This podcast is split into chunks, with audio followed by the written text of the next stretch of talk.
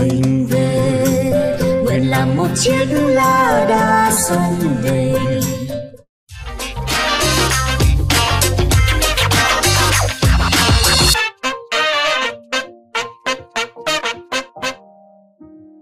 Từ xưa đến giờ thầy có nhiều người hỏi rằng là thầy tại sao mà thầy viết được cuốn sách một đời quản trị tuyệt vời như thế? Thầy bảo rằng là tôi chưa bao giờ học quản trị cả. Tôi chưa bao giờ học quản trị. Và bằng chứng là cái gì? Bằng chứng là vào cái thời của thầy, lúc của thầy 40 tuổi, môn quản trị kinh doanh chưa có trong bất cứ một trường đại học nào. Nó chưa có. Mà tôi quản trị 25 ngàn à, người à, công ty của tôi. Mà những cái gì thầy quản trị đó, là là thầy đưa cái công ty từ số 6 thế giới lên số 1 thế giới. Một cái tập đoàn từ số 6 thế giới lên số 1 thế giới. Và cái phương pháp của tôi là một phương pháp nó trí tuệ hoàn toàn trí tuệ. Mà trí tuệ là gì? Thì rất đơn giản. Tức là rằng là nếu mà tất cả nhân viên của tôi nó có động lực rất là cao, thì công ty của tôi nó phải giỏi. Có thế này lý luận đơn giản có thế này. Đấy. mà muốn làm sao động lực cao thì tôi và rằng, bây giờ thì mình chẳng có gì trong túi cả. Chả lẽ mình cho tiền nhân viên mình mình đi, mình vỗ về nó thôi. Nhưng mình vỗ về nó thì mình thấy rằng là nó cũng vẫn không có động lực. Thì mình mới hiểu được một chuyện rất quan trọng mà hiện thời trong nước không ai hiểu cả. Một đúng ờ, doanh nhân không hiểu là muốn có được cái động lực của nhân viên mình phải rất là bình đẳng với nhân viên. Mình phải biết yêu họ thì họ mới xuất phát ra hết tất cả động lực của họ. Không rất đông công ty Việt Nam chủ tịch hay tổng giám đốc thích đứng ở trên cao cơ nhìn xuống chúng sinh rồi xong rồi um, chỉ tay năm ngón. Xong rồi tự hỏi xem là nhân viên của mình tại sao không có động lực? Và có nhân viên nào thích mà một đức chúa trời. Mà nó là người mà nó vỗ ngực, nó bảo nó là đức chúa trời, xong nó chỉ tay năm ngón, nó bảo mình phải làm này, xong rồi nó nhìn đồng hồ, nó kiểm soát mình, có tới sớm về muộn. Vậy, trong khi những người mà thích ra ngồi ở trên thật là cao, mà chỉ tay năm ngón là bởi vì họ học được một cái mô hình. Cái mô hình đó là ở cái xứ này phải làm quan. Không làm quan mà không sướng. Thế thì họ sướng đi. Họ cứ sướng đi, và công ty của họ không chạy. Đấy, nó đơn giản có thế thôi chẳng có gì phải học cả và họ cũng đang tự hỏi mình phải mình phải làm cái gì để mà trở thành một một chủ doanh nghiệp tốt? Và muốn làm chủ doanh nghiệp tốt thì mình phải thương nhân viên có thế rồi mà phải ừ, đi kiếm mãi trong sách. Quái nhưng mà đấy là tôi nói thế để mà trong cái ông kính này các bạn hiểu được cái thái độ mà phải có trước cuộc sống. Cái thái độ đó là cái thái độ của một người luôn luôn tìm hiểu sâu hơn có chất sâu nhất có thể. Đấy. Thế nếu mà mình có một cái thái độ chẳng hạn trước hạnh phúc hay là trước cái thành công mình cục bộ, thì muốn thành công thì thì ờ, thì phải đậu tiến sĩ, xong rồi làm quan, thế là thành công. Thế là vớ vẩn. Trên xã hội này rất đông người thành công, không có tiến sĩ. Nhất là trong xã hội Việt Nam, rất nhiều người thành công không có bằng tiến sĩ. Mà rất nhiều tiến sĩ ngồi mọt giấy ở trong văn phòng, chẳng có việc gì làm hết. Mà rất buồn tự hỏi xem là mình làm tiến sĩ để làm cái gì? Rất đông. Thế thế thì, thế tại sao những người đó không có đủ can đảm để mà nó quẳng cái bằng tiến sĩ đi? Tại vì thấy rõ rằng là mà làm tiến sĩ thì mình có cái văn phòng to mà chả có việc gì làm cả. Chẳng tạo một cái giá trị gì cả. Thế tại sao họ không bỏ cái cái việc đó đi? Không. Tại vì họ bị cái cục bộ nó khóa chặt họ trong cái mô hình đó. Cái cái cái, cái người người ta uh, thầy đã từng làm việc ở nước Việt Nam mình nhiều người giỏi lắm rất nhiều người giỏi. Những người giỏi không có người nào cục bộ cả. Người ta bảo rằng thì tôi tôi tôi chả hiểu đấy có cái việc đó trước mặt thì tôi làm tôi cố gắng nhất có thể xong thì tôi, tôi khám phá ra là tôi vớ được vàng tôi không biết tôi tôi tôi, tôi chế tôi tôi đun cái này tôi tôi đang tự hỏi xem là không biết làm thế nào làm được bia. Cái tôi đun củi tôi, tôi, tôi lấy củi đun để làm bia. Và cuối cùng họ làm được bia với củi. Họ chế được bia. Và bia của họ lại còn ngon hơn bia của người khác nữa. Không thì họ làm giàu. Rất là chân chính rất là rất, rất là tốt lành một người người ta tạo giá trị thì người ta làm giàu trên cái giá trị đó chả có chả có tiêu cực gì hết trong cái chuyện đó. Không có một chút tiêu cực. Người tỷ phú giàu nhất Việt Nam thầy rất ngưỡng mộ là bởi vì là thầy đi xem. Thầy thầy đi vào một cái ờ, resort của của bạn ấy.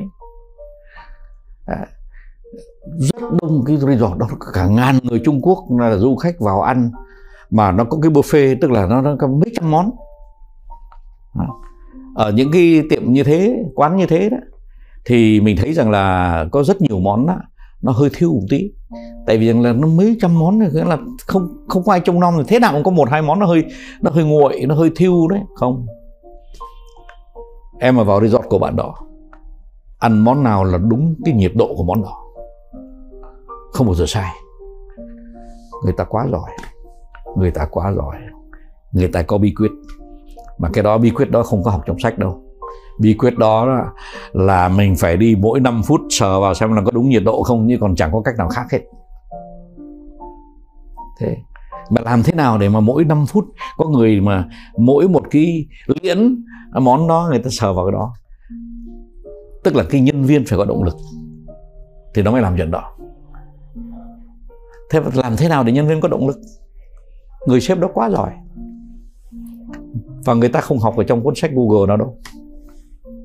Người ta rất bình đẳng người ta rất ân cần với nhân viên của người ta thì nhân viên của người ta mới có động lực. Chứ không có cách nào khác để mà tạo động lực cho nhân viên của người ta. Thế thành thử ra ờ, đừng đi tìm bí quyết.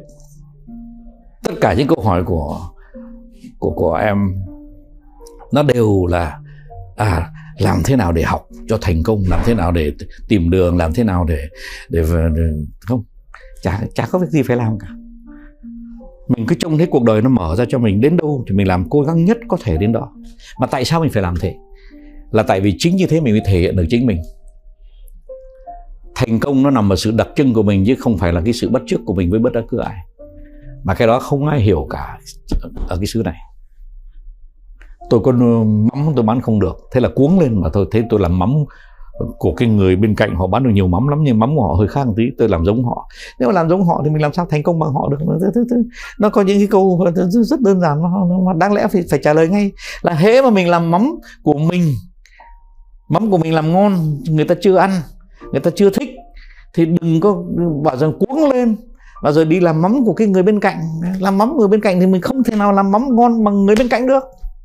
Thì bắt buộc mình phải thua và thua thì là thế mà trái lại mình có cái mắm đặc trưng của mình thì tức là tức là cái gì? Lý luận cục bộ nó, nó làm cho mình lý luận sai. Mình không bán được ờ, mình tưởng rằng là đó là vấn đề sản phẩm. Đâu có phải. Khi mà mình không bán được mắm đâu có đâu có đâu có đâu có đâu mình đâu có chắc chắn là là, là tại sản phẩm. Nó, nó có nhiều lý do khác chứ. Mà mình phải kiếm ra chứ. Xã hội này đơn giản lắm. Lý luận cục bộ đó là bao giờ cũng lý luận theo sản phẩm lý luận lý luận theo một cái cục gì đó và trong khi đó là mình có một cái lý luận rất đơn giản mà không bao giờ mà thầy thấy uh, uh, làm một cách phổ thông. Đó là mình sống trong xã hội người với người. Mắm của tôi không bán được là tại vì bạn không thích. Lý luận thế thì đúng. Chứ không phải là tại vì là nó không giống cái cái cái cái, cái, cái mắm của người khác. Tại vì mình làm đúng cái mắm của người khác vẫn không bán được. Mình bán là bán cho người. Mình làm cái gì mình làm với người. Người ta mà thương mình, người ta mến mình, thì người ta quý mình, thì mình thành công, có thế thôi.